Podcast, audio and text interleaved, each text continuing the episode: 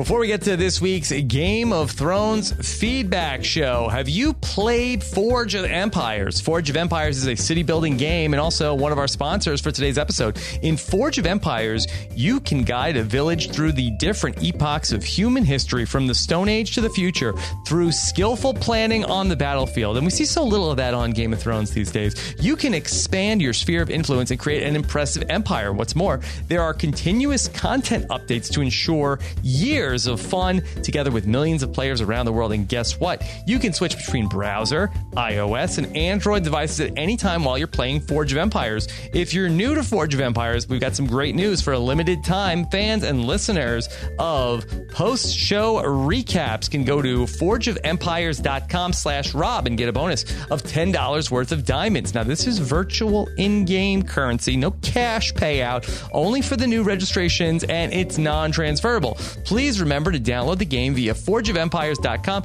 slash Rob. And don't forget the slash Rob in order to get yourself started with that $10 starter package. That's going to give you that virtual in-game currency of 650 diamonds. What? To start building your own empire. So go to forgeofempires.com slash Rob now. Download, install, click claim gift, and get 650 diamonds right from the start at forgeofempires.com slash Rob.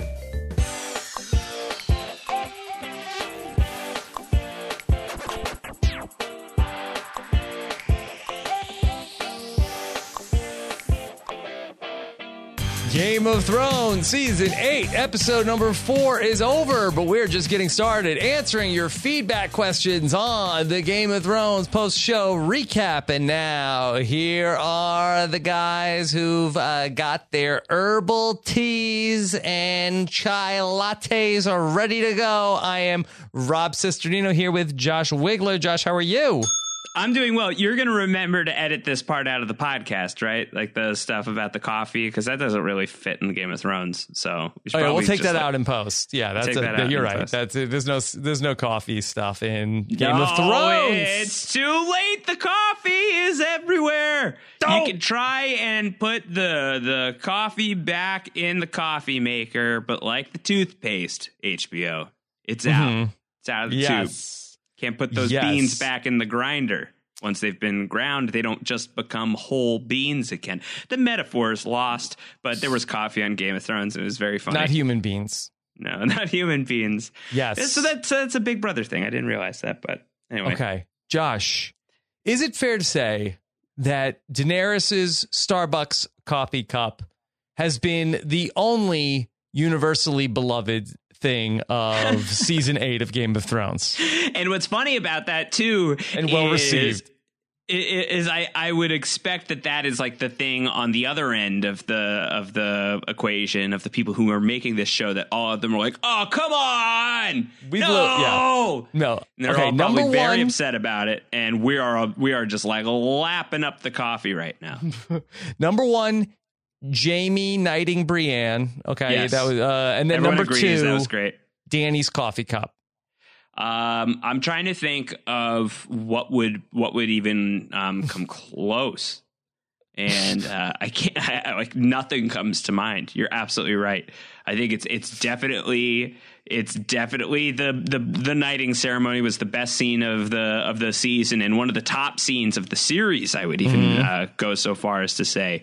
Uh, and then the coffee cup was the best continuity gaff in uh, in Game of Thrones memory, in modern Game of Thrones memory. And just for like the people who are listening to this and like maybe they didn't catch this, they don't know what's going on. They're like they're firing up their HBO goes right now to go back and see whatever it is we're talking about. First of all, don't bother. It's it's gone. HBO has scrubbed the coffee cup from existence, uh, and it no longer is featured in this episode, "The Last of the Starks," um, by uh, director David Nutter. Uh, but if you missed it hey, on the first, can't pass, spell Starbucks without Starks. That's right, Starkbucks. And in the scene in which everybody's getting wasted at Winterfell, everyone's getting uh, Winterfell wasted. Everyone's drinking and enjoying themselves, and uh, they're White chugging Walker contests. wasted.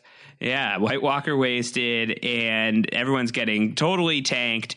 Uh, you can see like Tormund is like pumping up Jon Snow for everybody, He's talking about how he rides a dragon, what kind of crazy person rides a dragon, or is a, a lunatic or a king? Har har har har har. And then like sad cut to Daenerys as the camera's like dollying in on her face and the, the lonely man theme from the Hulk is playing. Uh, except none of that. But what what is there if you look on the table in front of Daenerys? It is it is a cup. A cup that is from the modern world and not from the Westeros world, not from the world of ice and fire. It is a it is a, a Starbucks resembling but not actual Starbucks cup of uh, of coffee that HBO put out the tweet saying the the latte was a mistake.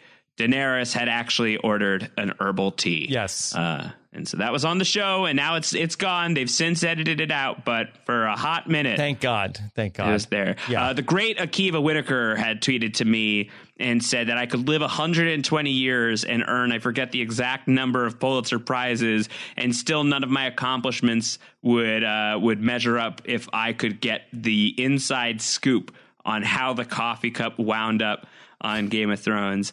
And Akiva, I tried, man. I really did. I had an interview with the director. I was so excited. I was going to ask him all about it, and I did. And it was just it was a hard no comment. No one wants to talk about it. No one wants. No one wants to talk about the coffee cup. So uh, I think the mystery is probably as simple as they forgot. Yeah, take it bet. the table? I, am going to guess it, it's probably really cold on the set there in Winterfell, and you know it's long nights, night shoots, and you know late nights, and people have a drink, and then somebody's supposed to come through, and it looks like there was like a hole in the table, and then there was there. Uh, I think it was ironic that uh, the cup did appear to have like one of those like uh, like jackets so you don't burn your hands for Yeah.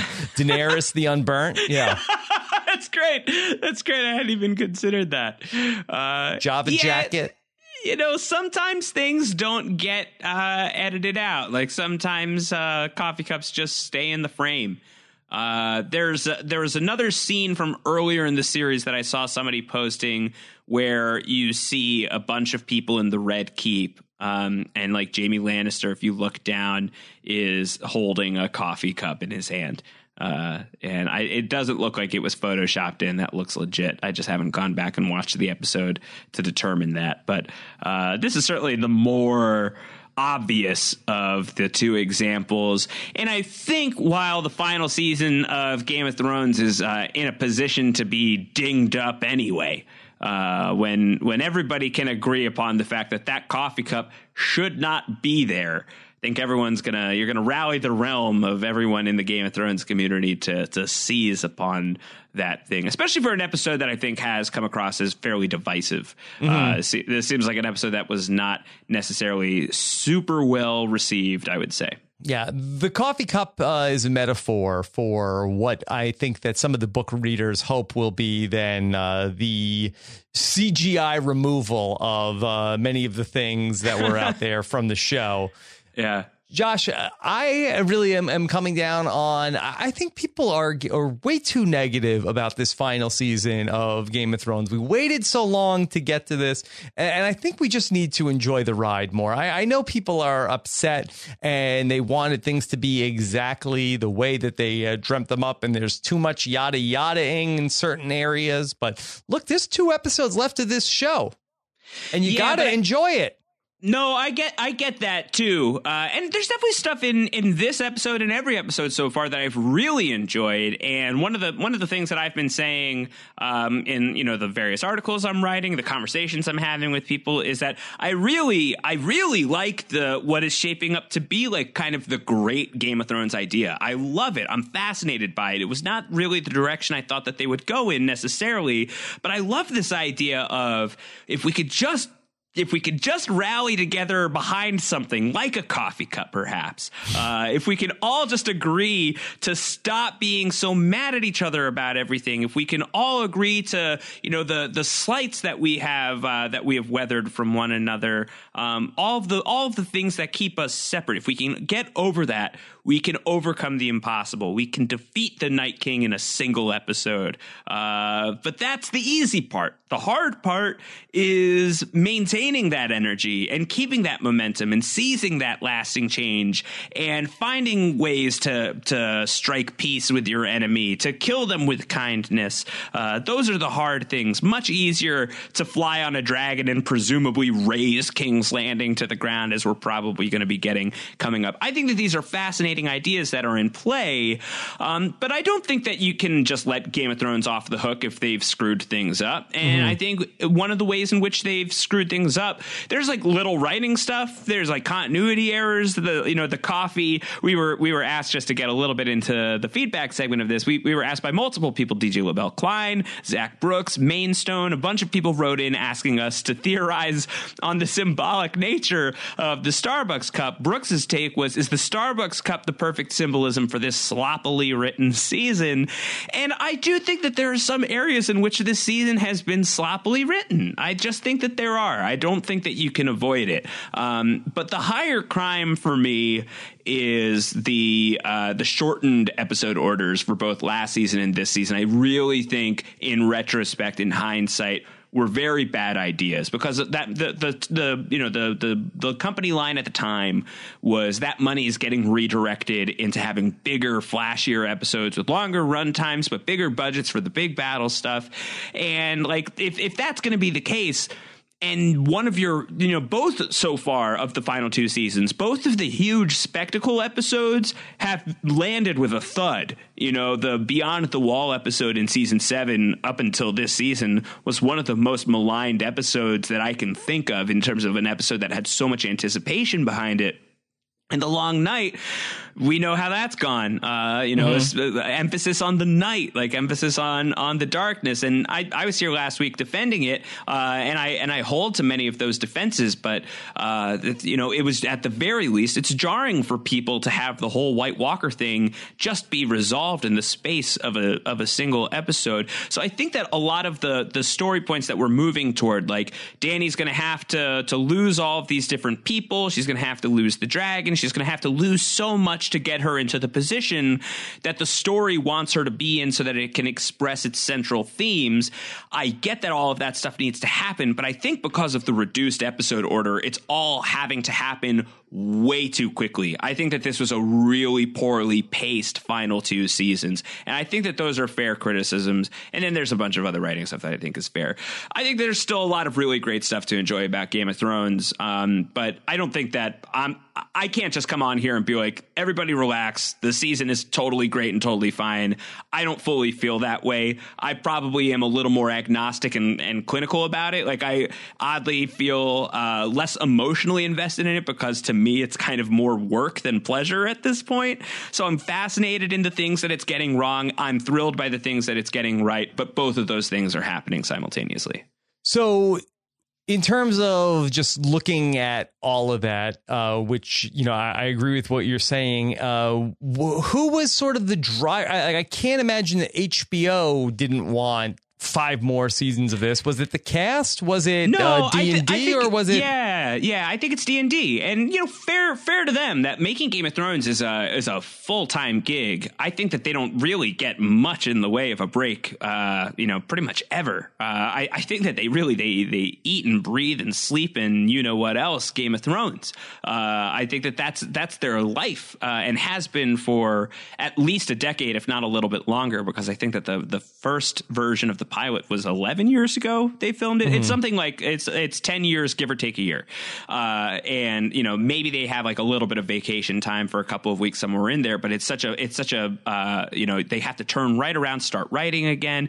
They have to be really in this world, and they must be exhausted. And as human beings, my heart goes out to them. Uh, like I, I fully a- appreciate that. That's just got to be like on a on a life level. That's got to be that's got to be really tiring. And I think that they want to wrap the story up and and move on with their lives and move on to other things. And if they felt like they could do it in 13 episodes across seasons seven and eight, then you know that that would be why they they went for it. But I think that the show very easily could have gone on a lot longer than 13 episodes, like a full 20 episodes, a full 10 and 10 season seven and eight, if not a little bit longer than that, maybe based on like the size and ambition of this story that they've inherited from George R. R. Martin uh, and uh, a, a, friend of yours and mine, who, who, whose name I won't identify in case he doesn't want to be identified, uh, pointed out to me uh, the great irony in the fact that David Benioff and Dan Weiss, who are who are adapting George R. R. Martin's story,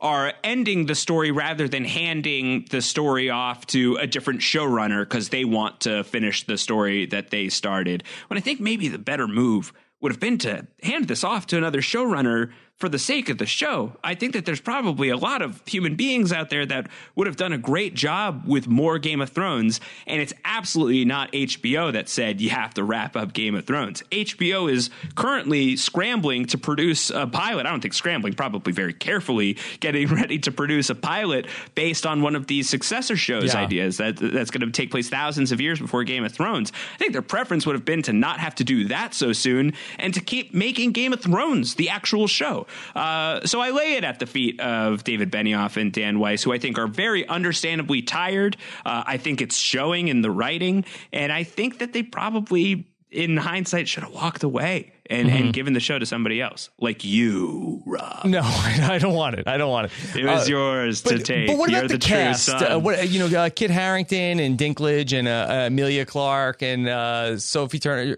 like the the principals of the show.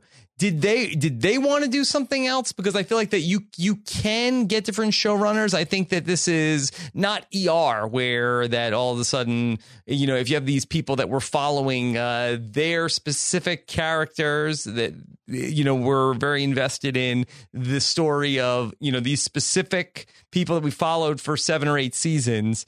Did they want to wrap it up too?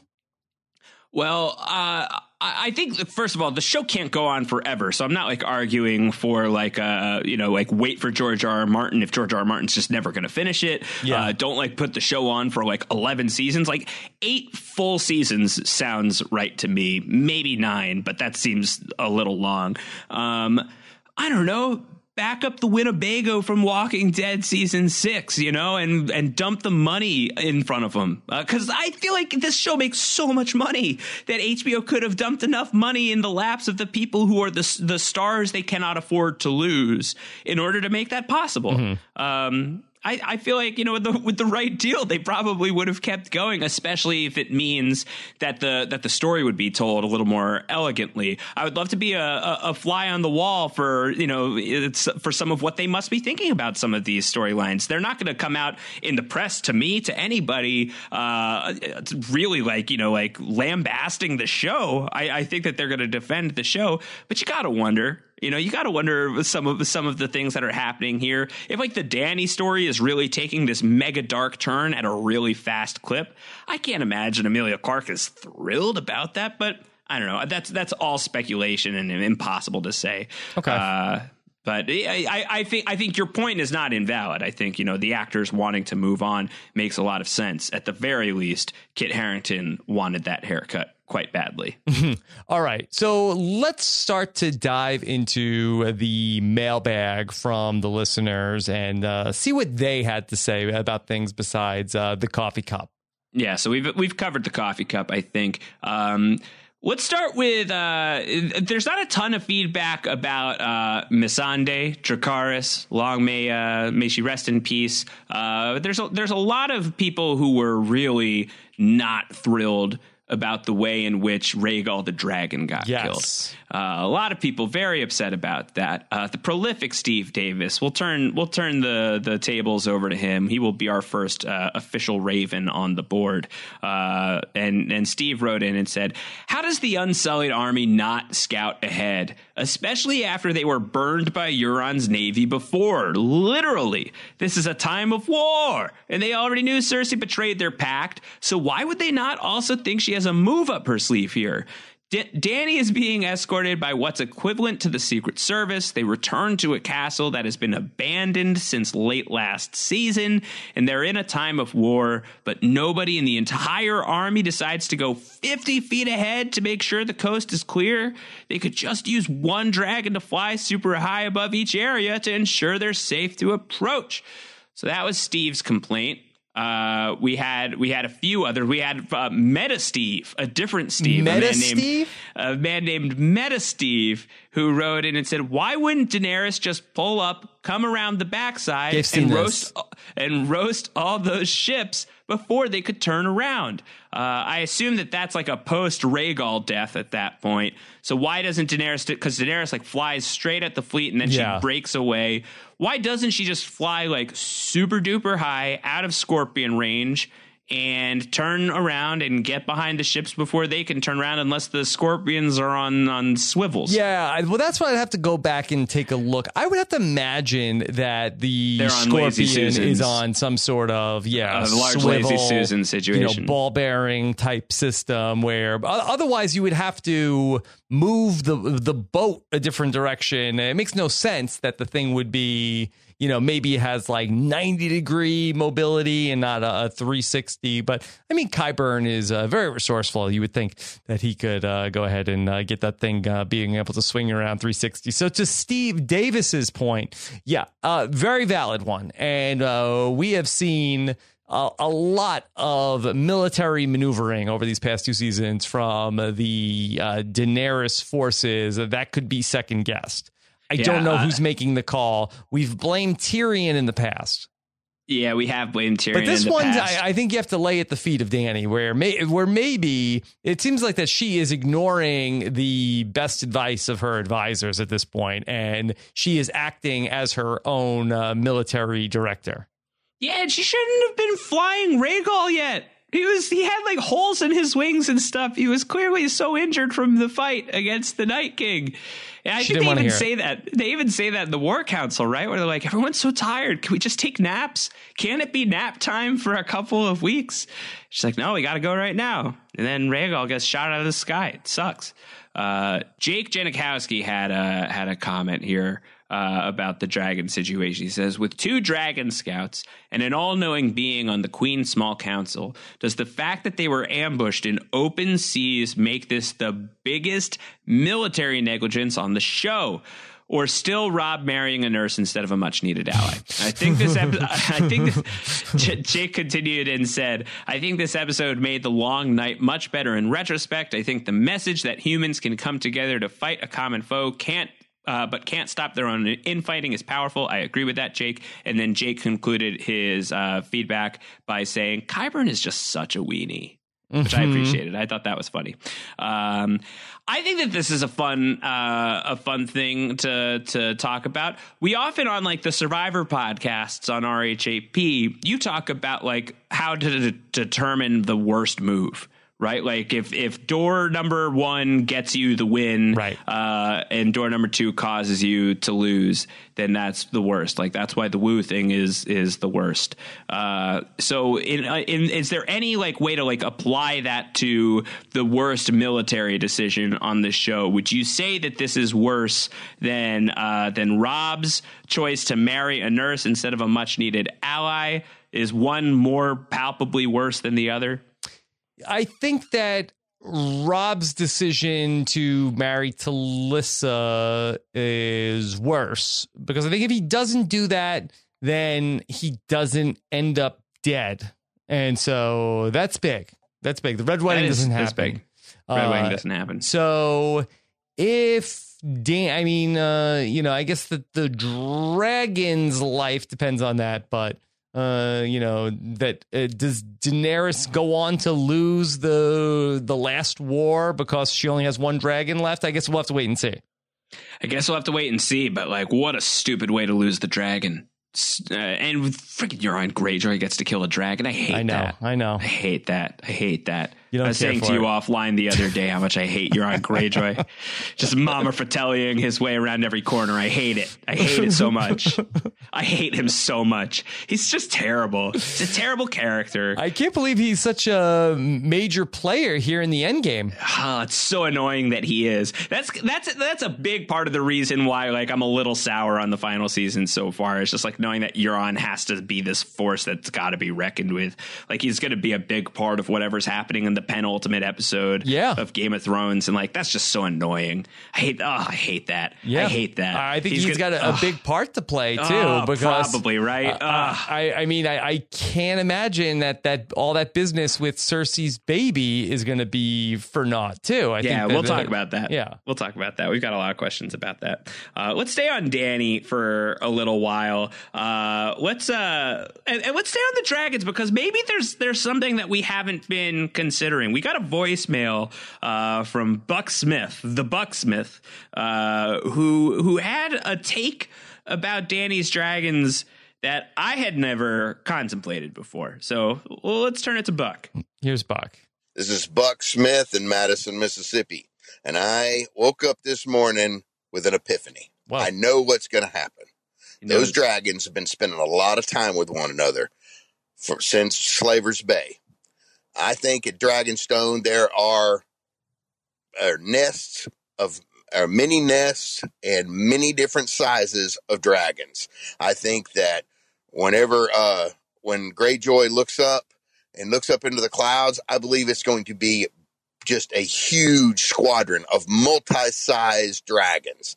They're going to come down. The small ones will be able to evade the big bolt throwers, but they'll get be taken out by some of the archers. But I don't think they're ready for that. I don't think I don't think they're even even a little bit ready for multi-sized dragons. The medium size won't won't, won't be bothered by the uh, by the uh, you know the regular arrows. I think that they're going to get smoked. I think it's going to be an absolute massacre. Danny's going to come in and burn King's Landing to the ground. and I think to stop her from being the Mad Queen, I believe it's going to be Tyrion Lannister that will end up having to put her down, and Jon Snow will will sit on the Iron Throne. All right, That's my maybe- call. Maybe, Buck maybe Smith. losing me, maybe losing me with a little bit of that stuff. But the the multi What's going to happen to all the dragons then? Yeah, yeah, the the the, the multi dragons. I just lo- and I love the idea. I, I love Buck's emphasis on on the the like the necessity of them being multi sizes, like a, a, a great diversity in the sizes of the dragons. What do you think? Do you think that Drogon and Rhaegal and maybe Viserion, when Viserion was around? Are they all just were, were they were they getting busy? I mean, how do we know that they're all uh, male dragons, and how do we know that they all reproduce the same way? Maybe there's some some Jurassic Park shenanigans going on, where life finds a way. Yeah. What do you what is what do you what do we think? We see in the trailer Euron's looking up in the sky, seeing something. Could he be looking at multi-sized dragons? I don't think so. I don't know how the dragons procreate, what the process is, or any of that. Uh, I don't believe that there will be a new bunch of dragon eggs uh, that are born. Maybe that, I could see that being maybe like the last shot of maybe like a dragon egg that got left behind after all of this, but. I don't know. I I, I I'm not buying it, and uh, I I say no.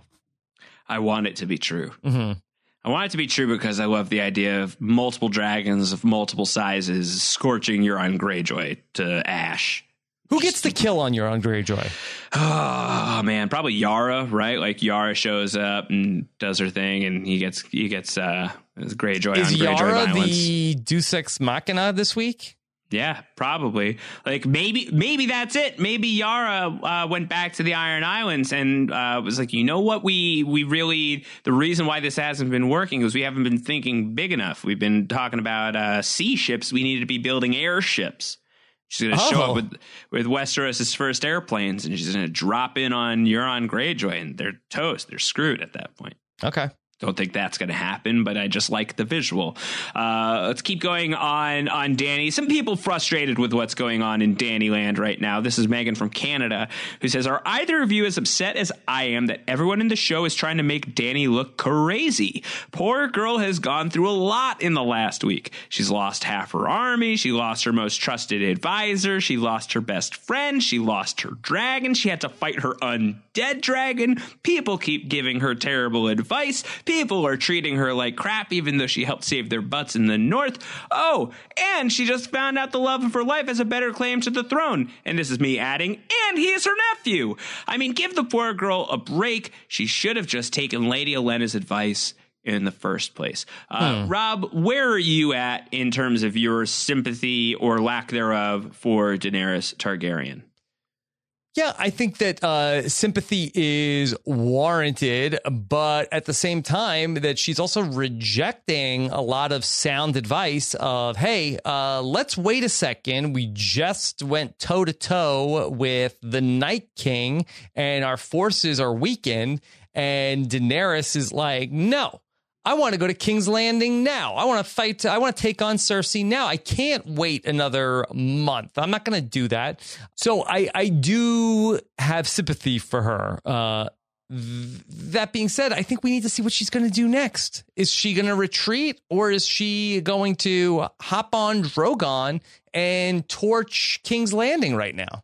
Yeah, that leads us nicely into this next question from uh, the a great friend Jackie Toemeyer, who writes in and says, "Is there a chance that Danny burns King's Landing to the ground and then is horrified by what she's done and realizes that people don't want her as queen and rides off on Drogon to never be seen again. What do you think about that, Rob? Do you think that we are going to move into the second to last episode ever of Game of Thrones? Danny is going to do the thing that she never wanted to do. She's going to become the things she hates. She's going to be responsible for the deaths of lots and lots of innocent people, and she will survive the experience but be horrified by herself and leave? Or do you think that someone would need to stop her? Like, how do you see all of that playing out?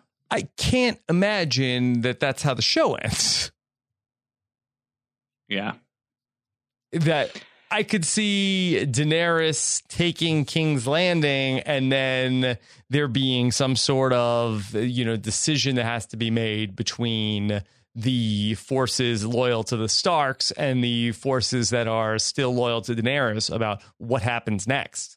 Right but there's still, and I hate to keep bringing up season two. Believe me, I hate to say the words "House of the Undying." Uh, you know, I just had I just had a blueberry, blue raspberry drink in order to say those words. Uh, but that that prophecy, that vision that she had of the of the red keep and the the iron throne being covered in snow with a with a hole blown through the roof. There's Bran's vision of a dragon's shadow cast all over King's Landing. That has yet to happen. Uh, doesn't it feel like the stage is set for danny to do something that she's going to deeply regret? Hmm. And like and Cersei's packing the red keep with all the innocent people. And she's she's losing so much in such rapid succession that I think it feels very jarring. And I do think that this is an area, I think almost no character on the show right now, no important, like really important character on the show right now is, uh, is potentially getting shafted by the shortened episode order harder than Daenerys. Like I, I don't mind this being kind of the trajectory of her character. It's just happening so freaking fast.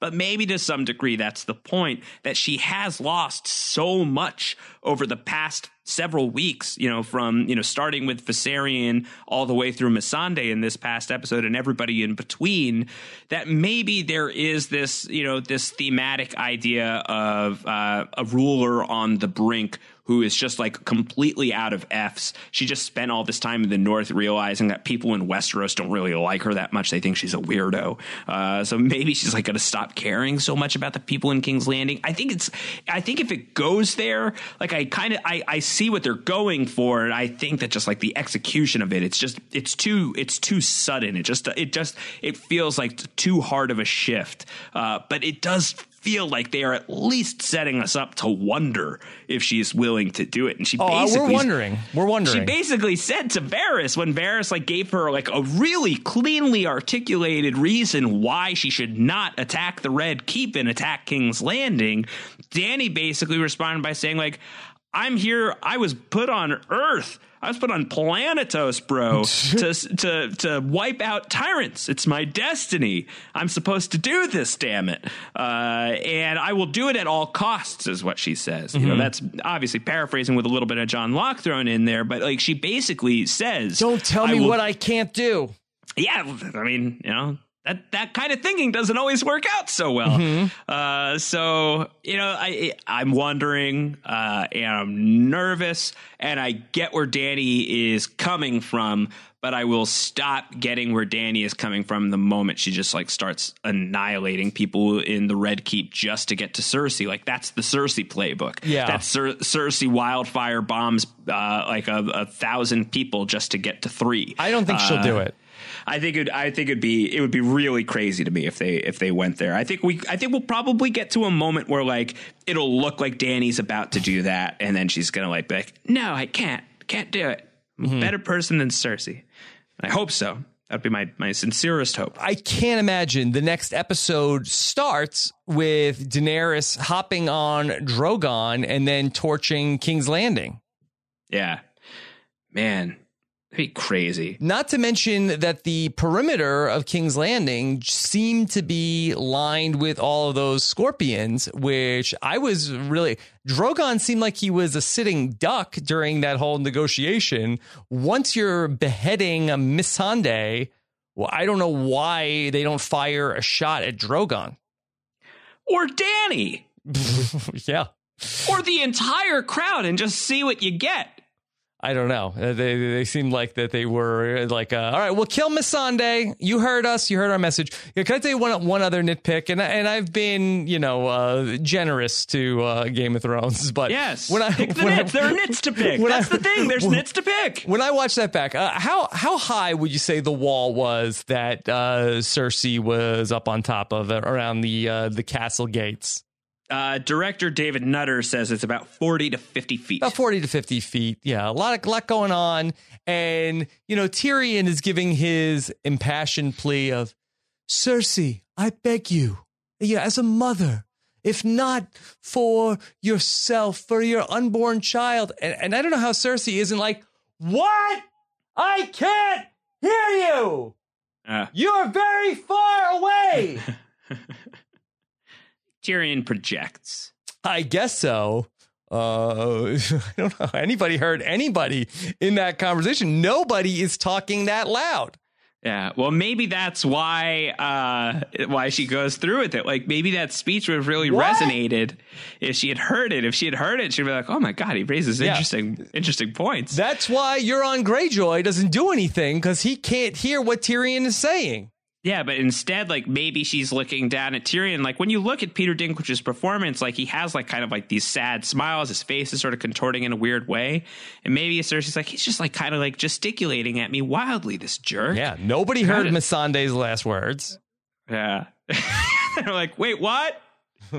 What? so, yeah, it's very frustrating. Nobody could hear anything. Yeah, I think I think that that's probably correct. I think you're probably right about that. Uh, how about how about this? This is from Andrea, uh, who you know talk about Danny coming to the north and feeling like a bit of a weirdo. This is Andrea saying Danny seems so upset with Jon's popularity in the north. However. Isn't it unlikely that he's going to get a similar reception anywhere else in Westeros? He's only loved in the North, but elsewhere, I think she'd probably be more exciting to people, right? Shouldn't somebody point this out to her? Yeah. What do you think about that? Yeah, she needs like a good pollster to sort of uh, tell her what's going on because, yeah, she's like campaigning in uh, Jon's backyard where he's very popular. And, uh, you know, if they knew that he wasn't even a Stark, uh, maybe he wouldn't even be as popular up there.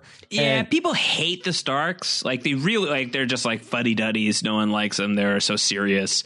They can't crack a joke. Uh, that being said, the Starks never uh, burned Lords of the Reach with dragon fire Like, uh, you know, I, I think that Dany's whole activity during the the loot train battle that probably gave her a bit of a reputation down south. Right, right. And Cersei is also helping to you know spread uh, rumors about facts. her. Yeah, yeah, yeah, and so there's a lot of stuff uh, working against uh, Daenerys right now. I, I don't know why this Iron Throne is uh, worth the trouble. Uh, it's not. It's definitely not. Uh, all right, but speaking of which, there's a lot. go back there's to a, Daario and rule Meereen.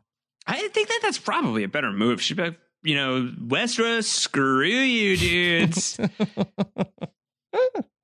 Lame. Drop kick you, Cersei. I'm going back to Meereen. Meereen is where she should be. That's the right place for her. I'll be in a Meereen knees not. The rest of this time, yeah. Okay. Uh, Josh, before we get to more feedback questions, let me take a moment and thank our know it, sponsor yes. here. Uh, those are our friends over at Blue Diamond Almonds. Mm. And if you're watching Game of Thrones, you got to be tired of these same boring snacks. Well, let me tell you, winter is here, and so is the perfect snack. Blue Diamond Almonds, whether you're going to work, you're bored at work, leaving work, uh, these almonds are the perfect snack anytime. Honey roasted flavored almonds, sriracha flavored almonds, wasabi and soy sauce flavored almonds. Do we have your attention? Those poll great everywhere. yeah, yeah. All- In the north, all they over all Planetos. Oh yeah, Planetos is eating up their almonds, and they're just getting so strong. Why keep snacking on boring chips when you could go to the store and pick up the blue diamond almonds right now? Listen, you're not going to want to watch the Clegane Bowl potentially uh, this week uh, without No, having potentially, a, that's happening. It's happening. go Yeah. to snack handy like some uh, blue diamond almonds. I, I go with the honey roasted. Yeah, I mean, a honey roasted is just a, a classic flavor combination, but uh, you know, uh, let's live a little dangerously. Uh, let's get some ghost pepper up here. Whoa, whoa! Uh, yeah, I mean, what- whatever got to show ghosts some love, right? Whatever the moment, Blue Diamond Almond is the perfect snack. Don't deny your cravings. Go pick up some uh, great flavors right now and eat them. Blue Diamond Almonds crave victoriously. Okay. Josh, where else are we going in the feedback show? Uh, well, let's uh, you know, there's we're talking about the Iron Throne. We haven't talked a lot about Jon Snow. Yeah, let's talk about Jon Snow. Game of Thrones feels like it's trending towards King Jon. Like I feel like uh, it's it's likelier than ever. I really would not. I don't think we're it- getting it. I mean, I don't know. I really don't. I think that I think it's very likely we we will. I, I feel like it's the kind of thing where he's gonna be like, "Oh, I don't want to do it, but you all want me to do it, and I'm just gonna do it." And I I think that like this is the thing that he wants the least in the world, and Game of Thrones ending with like a good person on the Iron Throne who wants nothing to do with it, like power going to the person who wants that power the least, might be a very Game of Thronesian ending. I don't know that I like it, and it's certainly not what I would have expected. But it's at the very least something that Varys is into, and we've had some questions about that. Uh, this is from Ben Stern with an E, who says, "My question is: After Tyrion and Varys' conversation, it sounds like Varys will attempt to back Jon for the throne instead of Danny. Who do you think his allies will be. Um, my question to piggyback off of that, Rob, is Varys seems to imply when he's talking to Tyrion that he'll do something very untoward to Danny in order to make it possible for Jon to be the king. What's what's Varys's plan? Well, What's he gonna do? uh, whatever Varys' plan is, uh, I don't think he's going to be successful. I, I think He's that, gonna, he's gonna get little fingered. Yeah, I think so. Uh, I think that if we go back to remember that se- that season seven conversation where uh, Danny was uh, re- like called out Varys like in front of everybody, and it's like, oh Varys, hey, remember you tried to have me killed? Uh, Yeah, I'm should- totally yeah, gonna kill you if you ever do anything Yeah, like that. make again. no He's like- mistake. yeah, he's toast, And right? like- he's done. Yeah, uh, I, I think that we lose Varys this week, and I think that whatever he's up to, I think that they, Danny ends up uh, finding out about it. And I wonder, is uh, you know, could Tyrion betray Oh Varys. man! Wow, Tyrion's gonna narc on Varys, and Varys gets killed for it. Well, that uh, sucks. who, who else is loyal to Danny that would potentially betray uh, Varys' plot? Yeah. Maybe like Varys pulls like the like the beginning of Avengers Infinity War and he's like he does like the Loki trying to kill Thanos move and Thanos just like power grabs Loki's throat and is like, yeah, no. That's a movie that's a year old, so I don't mind spoiling that. Uh, but maybe, maybe Varys tries to do something and Danny just like catches him in the act. I hate the idea of Tyrion selling out Varys, of Tyrion selling out the one person who he has said he trusts the most in the world to Danny, to somebody who he obviously has some doubts about at the very least. I think with this Well, okay. really Let me paint a this different really scenario. fast All right. season like that would just be horrible. Could could there be some sort of conversation with with this Tyrion have a you know come to Jesus moment with Daenerys where he's like, listen. That you are losing support. There are there are people who uh, do not think that you are the best, and she's able to sort of piece it together without him Oh, saying. he gives up the goose. Yeah, Uh, he's- He he doesn't mean to sell out the he's spider, but he he's does. trying to say look that everybody's out on you and she is able to deduce that Varys is uh, also uh, that that that Tyrion knows about this and then also He tips off the blind side. She knows to play the idol, and Varys gets idled out. basically yeah Yeah, that's, oh god, that sucks. That feels so likely. yeah Uh, what a bummer. I think I think next week. I think next week let's put a pin in this because I, I think I think Varys is is done next week. I think Varys is dead. Uh, I, would love to Oh, so you circle think he back. makes do you think he makes it through episode 5 and then and then this happens in episode 6 No, no, I think I think we'll I think we'll probably lose him next week would be my bet. um, but maybe not. If if it's the series finale, we can still talk about it then. Hmm. Uh, but if Varys dies, I feel like we ought to uh, we ought to compare it to the Littlefinger death and make a call on the field as to who got shafted worse. Who had who who got who got uh, who got got by got worse? Uh, like which which character who was presented as such a smart, intelligent political schemer all the way through ended up just losing it in such an unfortunate way. I'm gonna I'm I'm gonna be curious to come back to that because I I don't like Varys's chances here, and I'm not happy with the scenario that we've laid out, but it feels highly plausible. Yeah. And look, we are, you know, watching this at basically, you know, 2x speed. I think there's a, still a lot of twists and turns that we're going to get here in this final season. Uh, John Rumsey had written in and said, "For the life of me, I don't understand why anyone would want to support Jon Snow to be the king. he has all of the bad Stark traits. He's not smart. Yeah. He's boring. He's not clever. I would guess it's because Sansa or Varys could manipulate him, but I think his misplaced honor and loyalty would hinder that. Please tell me what I am missing." Uh, the the floor is is yours on Okay. that, Rob. The appeal of Jon Snow as the leader is that I think that to the common folk, that uh, he doesn't come off with sort of like the air of being uh, stuck up. That he was uh, like al- almost basically, yes, he is a Stark, but he kind of has the appeal of being, you know, a uh, lowborn bastard. He is a war hero, and of course, uh, that plays uh, very well in the North. And now uh, we're also talking about that he does have the better claim as well, as uh, Varys points out. He also points out in this particular society, the idea of a male ruler is uh, more favorable than the idea of a female ruler. And the Targaryen brand, especially the dragon riding Targaryen brand, I mean, Jon is sort of a, uh, a Targaryen in stark clothing, but the Targaryens are, are, are not popular. Yeah. Uh, the other thing, like Jon's definitely he can be a real dummy, uh, and it's nothing that he's gonna want. He does he you know he's just like uh he's a straight shooter to a fault. Yeah. he doesn't like the political game, uh, and he did get killed for it once before. But that being said, him bringing the wildlings in, like he did, he did like create peace for the wildlings at the very least. If nothing else, he achieved that. He brought the wildlings south of the wall. He saved so many of them. Probably a ton of them died during both the Battle of the Bastards and the Battle at Winterfell during the Long Night. But many of them are going to get to go home. Like I think we probably have seen the last of Tormund short of an epilogue, right? Like I think that Tormund mm-hmm. gets to walk you away from know. this thing. Yeah. Don't you dare. Don't you start with me. I'm I'm I'm very hopeful that we we've seen the last of Tormund Giantsbane. I want that man to live. Uh like, so, he like, he said you never know.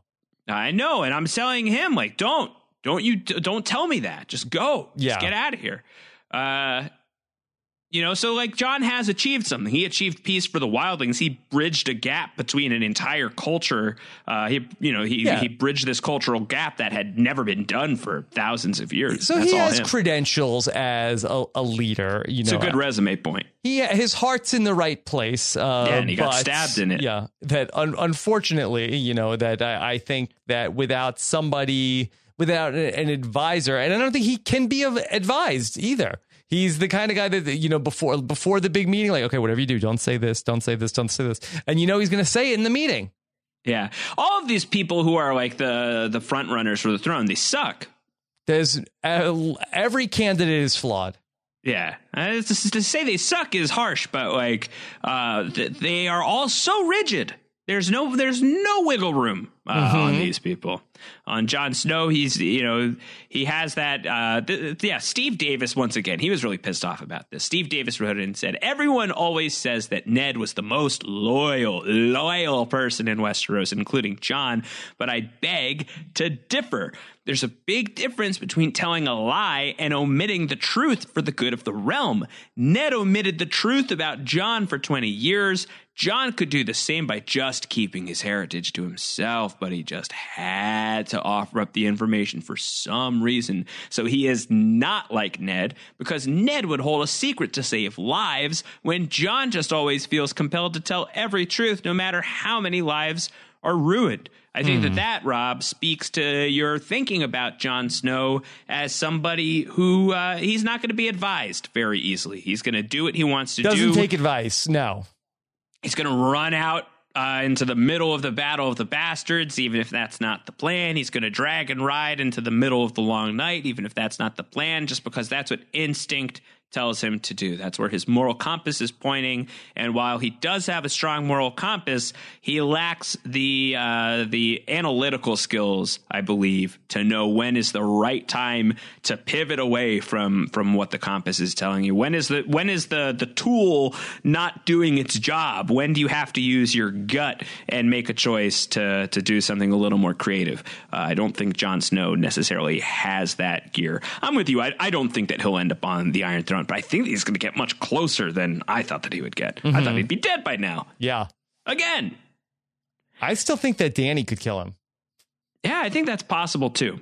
Um, other people who might kill Jon Snow, animal activists. Everyone's very upset with Jon Snow for the way. How do he you treated, feel about this? He treated Ghost. This is we, we, a ton of feedback. Jackie, uh, Jackie Tomar, once again, doesn't Ghost deserve a quick scritch behind the the now missing ear for fighting all these years beside Jon? Jon can't even wander over five steps and look longingly in the eyes and say goodbye. Come on!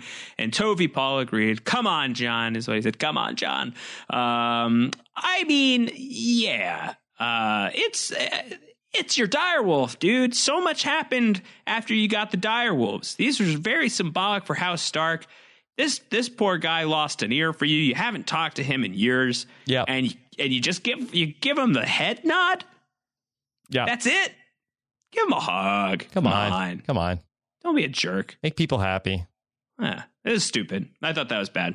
An- another instance of just like just let Jon Snow hug the dog. That's like the obvious move. Mm-hmm. It's an emotional moment that he gets to go to the dog, and like you can imagine, it's like they're two they're two strong, solemn northern creatures respecting each other from across the distance. They know that their hearts belong in the north, but only one of them can truly go, even though they both want to stay. And so they have a longing glance across the courtyard. It's like just let him hug the dog. Yeah.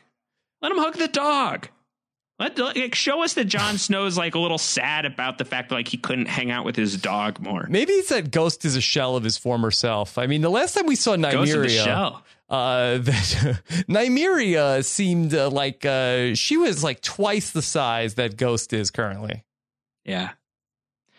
Yeah. Am I am I am I off on this? No, Ghost is this, well, Ghost was the runt of the litter, so that's that's that's fine. Like that's that's, that's how it was always built. It was always built that way. Uh, but yeah, uh, Jack from Maryland also pissed off about the ghost thing. You can't even pat your dire wolf and give him a proper goodbye. Yeah. Jon's a horrible pet owner, and this was an awful moment, which I, I enjoy the phrasing of. But Jack had also asked. I, I too uh, am a pet lover, so I understand. Yeah, me as well. R.I.P. Leopardo DiCaprio uh, and Isabella Catalini. I don't want to give her the short shift. Uh, Jack from Maryland uh, had also added, with only two episodes left, do you think that was a real send off for Ghost and Tormund? Or do you still have? Do you think they still have a role to play in the end game? I will take the official position that we will not see Tormund and Ghost again unless it's some sort of epilogue thing in the final episode. Oh, maybe if we have like uh, Jon Snow, uh, like him, him like uh, some sort of ceremony in the Winterfell crypts, uh, like his body being returned to Winterfell. I could see Tormund and yeah, and, something and like Ghost that. there. Yeah, I don't. I don't think that we will see them in any kind of like dangerous situation again. No, they're done. They're they're good. They're going to make it. I'm very happy about it. Um, speaking of people who are going to make it, I'm I'm being challenged on a preseason posi- uh, prediction that I had had. Uh, Jessica writes in and says Gilly revealed in the latest episode that she is pregnant. Does this yeah. change Josh's prediction that she will not make it out of this season alive? Uh, yes, I will say yes. Uh, although I will, I will say the fact that she survived the long night was the thing. Uh, that if she wasn't going to die there, I think that she's going to be fine. I think Sam and Gilly are both going to be okay here. Yeah. Uh, what's their future role to play here? Anything, or are they sort of like uh, in the montage with Tormund and Ghost? I kind of feel like their story's done. I kind of feel like there's not, you know, there's going to be so much that has to happen in episode five. And we've already seen structurally that they are willing this final season that's only six episodes long. They're willing to sideline major characters for multiple episodes at a time. We did not see Cersei at all in episode two. We did not see her at all in episode three. And even though she made major moves in episode four, we didn't see her until basically the very end. Mm-hmm. So Cersei sits out half at the very least of the final season. Um, I think that Tormund making it through four episodes of the final season more than enough time for Tormund Giantsbane. Sam and Gilly making it through four episodes of the final season, more than enough time for Sam and Gilly. We can throw them in the epilogue, uh, but I think that it would be enough to know. For me, I, I, would like to know a little bit more about like what their ultimate landing spot is, which is why I hope that there's something in the series finale. But in episode five, which I expect to be the most dangerous uh, episode left on the board, I expect the final episode. You got to imagine that's mostly like resolution stuff. Uh, I, I feel like Sam is going to be okay. I feel like Gilly's going to be fine. I think that they're gonna, you know, they'll they'll revamp the Citadel. They'll get to be happy librarians. Is that forever. where they were off to? The Citadel? They're currently just chilling in the north. I think. I think they're okay. just hanging out. No Horn Hill. I don't know. Maybe. Okay. All right. Yeah. I, I kind of thought that maybe uh, Sam uh, would end up with Highgarden since uh, the Tarlys were promised Highgarden after the deaths of the Tyrells, but apparently Bronn is going to be the Lord of Highgarden, which takes me to uh, yeah. uh, Fitzy. Uh, Sir Brendan of House Fitzy sent in a lot of great feedback, but I'll just cherry pick my favorite of his feedback, which was Bronn. That was a weird scene, bro. Yeah. that's it. That's yeah, the yeah, remark. That's what I thought too. Yeah. I mean, that seemed to me just like, uh, well, we got to get Bronn back in here. People, we love Bronn. Got to get, we got to get more Bronn. Bronn's not getting High Garden, and Bronn's not killing Tyrion or Jaime. So what's happening here, Josh? Bronn's been to Dorne, and this was the worst Bronn scene of the series. It was so it was so stupid. it, it, was just it was like uh, cartoony to me. Of uh, just like, all right, well, what's your offer? Okay, could you do better than that? Okay, well, let me see. Um, but no way that Bronn ends up the Lord of Highgarden under Daenerys's reign, right? It felt like a, a bad attempt at a Quentin Tarantino scene. Was was Bronn like coming into the inn with the crossbow and like the staging of it and just like being very very talky and and you know a cock of the walk type stuff. It was like Reservoir Dire Wolves. Mm-hmm. Uh, it's just it's very stupid. I don't know. I I look. I I don't. I think the fact that it was on the show and there's only two episodes left like are they going to reverse course on that? Aren't we now just going to get like Bronn as lord of the reach? That seems so stupid I mean, but like i don't i don't know what kind of story energy is going to be invested in uh in reversing that unless like unless maybe like the funny kind of arc for for Bronn is that there's always another job and the prize could always be bigger and the promise could always be higher. So Bronn is on the iron throne by the end of the series well, like whoever like survives what's coming up, like if it's Tyrion and Jaime, they're like, I know we said High Garden, but there's one more thing we got to do, and if you do it for us, we'll give you the moon. You know, whatever it is. Uh, I, I, like maybe there could be something like that where Bronn's just like, oh no, here we go again. Have you ever heard uh, of uh, Meereen? Yeah, send him to Meereen. Um, I don't know. I thought that scene sucked. I thought that scene was terrible. It made no sense at all. Even if Bronn uh, was gonna, uh, then uh, if they were gonna give him Highgarden, how was Bronn gonna catch up with Jaime and Tyrion again? that was like his lurking. one his one shot to kill them. He didn't put like a tracking device on them. He's lurking. He's lurking. He's mm-hmm. just like always in the shadows. He's very sneaky. I thought that it was the scene was. Gonna, I thought that Brienne was going to come in and then kill Bronn from behind. Nah, I just don't know why it existed. What a bad scene. It was just mm. awful. Yeah. This is a really bad scene. Uh, people want to know what's coming next for uh, the the Lannister brothers. Uh, Chris from New York had written in and said, "I'm noticing an interesting parallel between Tyrion and Jaime developing. Both of them are being told by others that their queen, Dany and Cersei, respectively, are not fit to rule. But for the longest time now, neither of them has been willing to accept this fact. How do you think each of the brothers will deal with the queen that they have at one time pledged?" Loyalty to. Uh, Rob, do you have a prediction for how this will go for Tyrion as it relates to Danny ultimately, and Jaime as it relates to Cersei ultimately? Jaime's going to kill Cersei, right? Like that's what he's going off to do. I don't think that they can give Arya the kill of the Night King and Cersei. That uh, I don't think they let her kill both of the big bads. She got the Night King. I, I don't think she gets Cersei. Yeah, I agree. Jaime is the one that her. Uh, Jaime is the one that his storyline, his arc, everything in the series has always uh, been about him and Cersei. Uh, I I think that he's the one who ends up uh, taking Cersei out. I I liked the I, I like the idea that he is he is going to to King's Landing and whether he like means to do it or it just kind of ends up like echoing what had happened, you know, uh, a dozen years or so earlier. Uh, that Jaime kind of like follows in his father's footsteps of when Tywin came to King's Landing in the Mad King's hour of need as a friend, and he comes into King's Landing and causes the the final act of the Mad King uh, because he betrays him, uh, and you know creates the circumstances under which Jaime has to become the Kingslayer and kill the Mad King before he destroys King's Landing. I kind of like the idea of Jaime coming back to King's Landing, uh, you know, posing as a friend, or actually because he is addicted to Cersei and he just needs to see her. He needs to try to talk her out of all of this stuff. And he gets to her, and she's about to do something terrible, and he stops her and he kills her. Uh, I think for Jaime Lannister to kill Cersei, there's like the Valonqar stuff that's not really a part of the show, and I think that we learned a hard lesson. Some people learned a hard lesson with the way that the show views prophecy uh, in uh, in the way that they handled the Night King. Um, I, I, feel like to to lean too hard on Valonqar, uh, the the prophecy of the younger sibling killing Cersei uh, is probably a mistake, but I still think that there are story arc reasons uh, why it's a, a very sensible uh, decision from the writers to have Jaime kill Cersei uh, and for the Kingslayer to become the Queenslayer. I think just kind of writes itself.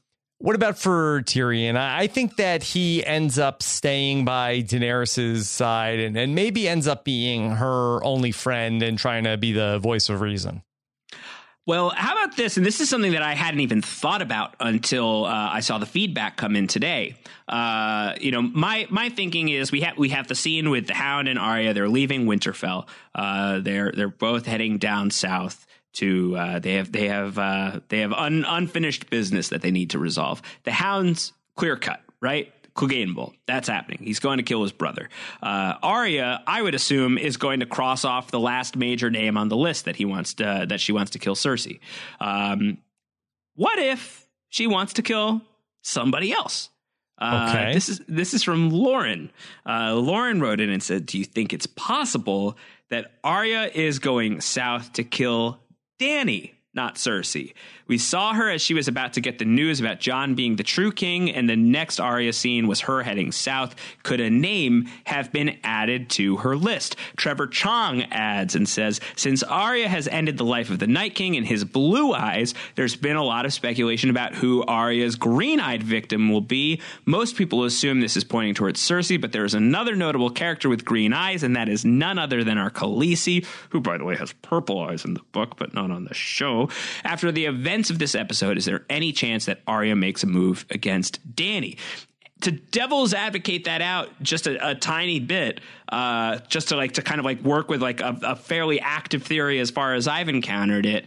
Uh, Arya says she has no intention of coming back to Winterfell. Is Yeah. that because she like thinks she's going to die, or is it because she thinks that she's about to do something that Jon can't bring himself to do, that she is uniquely qualified to do because of all of her ninja skills, that she is going to do something that is going to break her her uh, her bastard brother slash cousin's heart and kill Daenerys and solve that problem, and then just like never show her face in Winterfell again.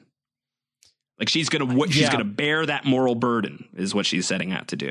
I don't see Arya killing Daenerys. Uh, Did even you see her killing the Night King?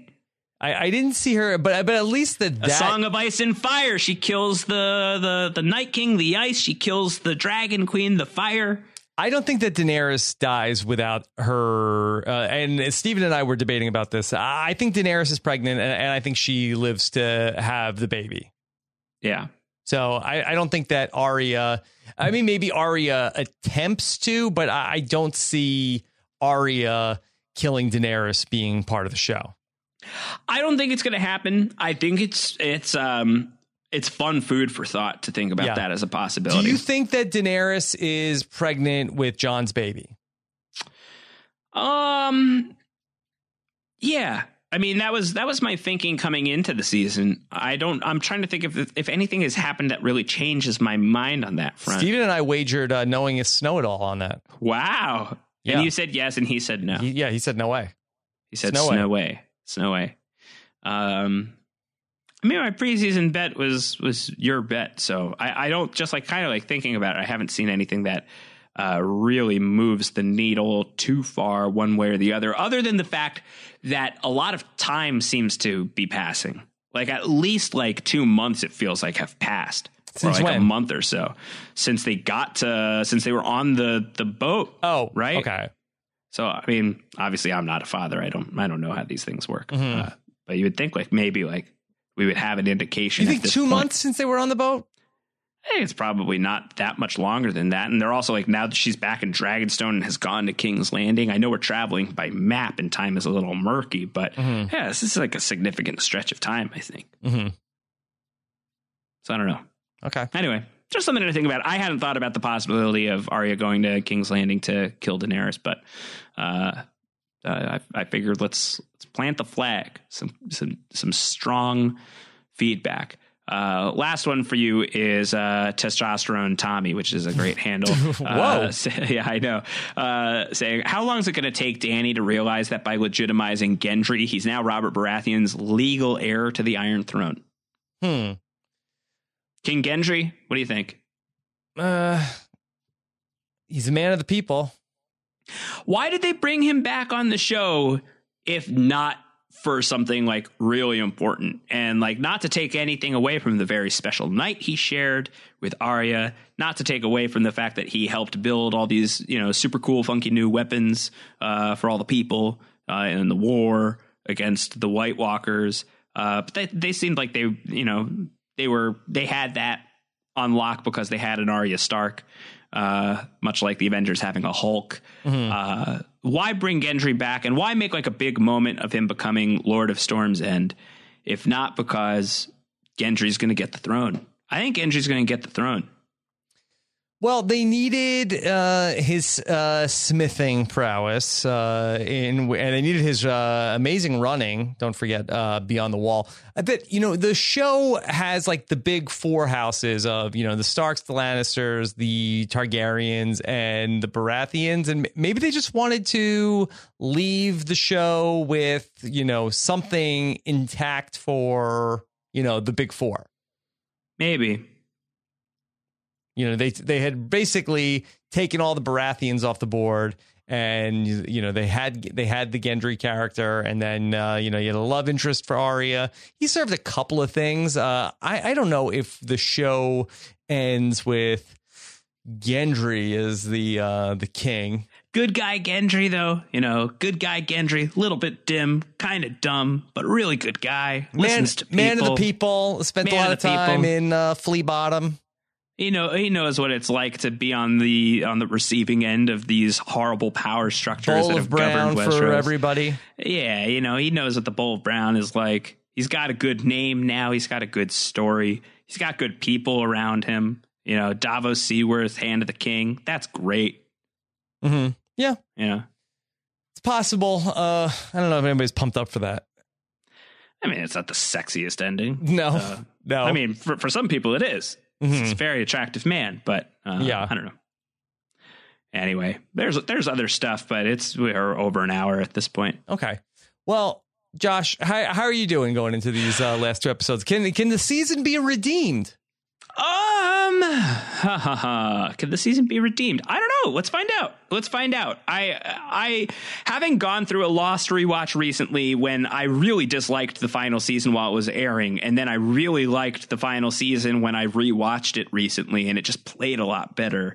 Um, I wonder how uh, this, you know, what will history do to the Game of Thrones final season a couple of years from now? I think I have seen enough at the very least now at this point through you know four of six episodes uh, to to know that this final season will be thought more. Uh, it it will it will end closer to like that lost Sopranos side of the spectrum than like the Breaking Bad, the Leftovers, the you know the the Friday Night Lights is the the shows that ended in a way that the people who loved those shows, the majority of people were outspoken in how much they appreciated how those shows ended versus uh, the people that there's at the very least a vocal minority of people who are angry about the way in which a show ends, if not a majority. And I'm like thinking about the people in my life who who've watched every episode of Game of Thrones. They watch it every week. They don't think too hard about it. Um, like, are, how how are those people reacting to this final season? They're not loving it. Um, so I, I wonder, I wonder, I think I've seen what I'm saying is I think I've seen enough to know that I don't think that the, I, I think that it's going to trend towards a thumbs down in the immediate moment. I think that, uh, Game of Thrones, like it's just the, the bar was way too high and it's going to Yep. be too hard. It's going to be too hard to clear. Um, I might enjoy it. I've enjoyed large parts of this final season so far. I've also not enjoyed parts of it, but I'm, I'm open minded as we get into these final two episodes. Yeah, I don't know. I, I think that uh, I expected whatever they did was going to be met with uh, criticism. So I think I sort of had like a middling expectations of what it was going to be, and so uh, I ha- I haven't been like that underwhelmed. Yeah. Been fine. But that's not a glowing review. It's, it's not it's not a it's not a great review, but I've I've enjoyed these four episodes, and Yeah. it's it's exciting, and I'm looking forward to seeing you know how it's gonna be. It's it's not gonna be the the book version or the really long form version. We're getting it on you know fast speed, and there's still almost three hours of show to go, and I, I do think that there's gonna be some big twists and turns here, and uh, I'm here for the ride. I do think uh, I, I, like to fantasize about George R. R. Martin in his secret evil lair, like Doctor Claw, laughing maniacally uh, as he as he sees like the blood uh, pour through the streets of the reactions to Game of Thrones. He's yeah. got a real opportunity should yeah. he choose to. He's basically like Cersei, you know, with the cup of wine, looking at yeah. the Sept of Baelor just exploding. Right now, he's like, "Oh man, what I've got is so much better than this." Oh my god! Yeah, like, Lord I mean, of Light, p- please give me your strength. You know, I, I think I, I, do like if he does not come back and, and write the books in a in a way uh, or, or just at all, but if he doesn't write the books in a way that you know really really pops, I, I think that the the reputation of Game of Thrones as a franchise uh, may be a little roughed up and I, and I wonder like what the appetite for like the successor shows and stuff. I always wondered what that was going to be like anyway, but I feel like a, a, successor show of Game of Thrones is going to come on uh, a year to a year and a half after the series finale of Game of Thrones ends. Given like the current apparent attitude towards the final season of Game of Thrones, I wonder if people are going to be hyped about it, or they're going to be like, "Oh yeah, here we go again. I've, I've been burned by it once. Yeah, you're not getting me again, HBO." Well, I don't think it's going to have the same audience that the original Game of Thrones has, but I think that even at you know half of the audience, I think uh, you know it depends how good it is. I mean, I'll be writing about it. Obviously, yeah, I'll yeah. be watching it. Look, we we have to take a we ha- we have to embrace what what what we like about this. This is it. There's only two episodes left these are compelling times. I, I love this stuff. You know, this is it's all very fascinating to me, if nothing else. So I, I can I can appreciate it on that uh, kind of like clinical level of like what's going on here. Yeah. Why, why why is this not working? Why is this part working? Why is that part really not working? Why is that part really really working? Uh, what are they getting right? What are they getting wrong? And why? Uh, that's that's interesting stuff to me. So uh, I was gonna say I'm I'm happy, but I'm I'm like probably too tired to to be like outright happy. But I'm I'm I'm invested. This is mm-hmm. it's it's a compelling time. Uh, this is historic times where we only have a couple. Uh, you know, we only have like a, a, few days left on the planet in which we don't know how Game of Thrones ends. Every every day during this time is a fascinating day. Yes. Okay. All right. Sunday night after the last war, I guess Stephen Fishbach and I will be back for more Snow It Alls live.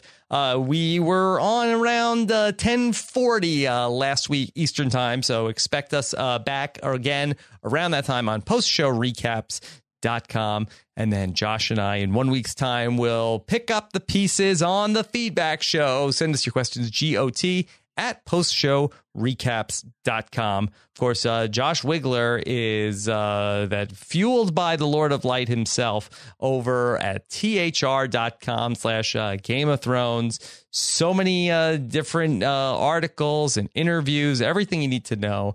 Follow at Round Howard on Twitter. Josh, any, anything else? No, that's that's basically it. Okay. All right. Thank you guys so much uh, for listening. Hope we get a good show for everybody on Sunday night when Fingers Game crossed, of Thrones baby. returns. We appreciate your feedback and star ratings in the Apple Podcast Store when you go to uh, postshowrecaps.com slash G-O-T iTunes. Take care, everybody. Have a good one. Bye.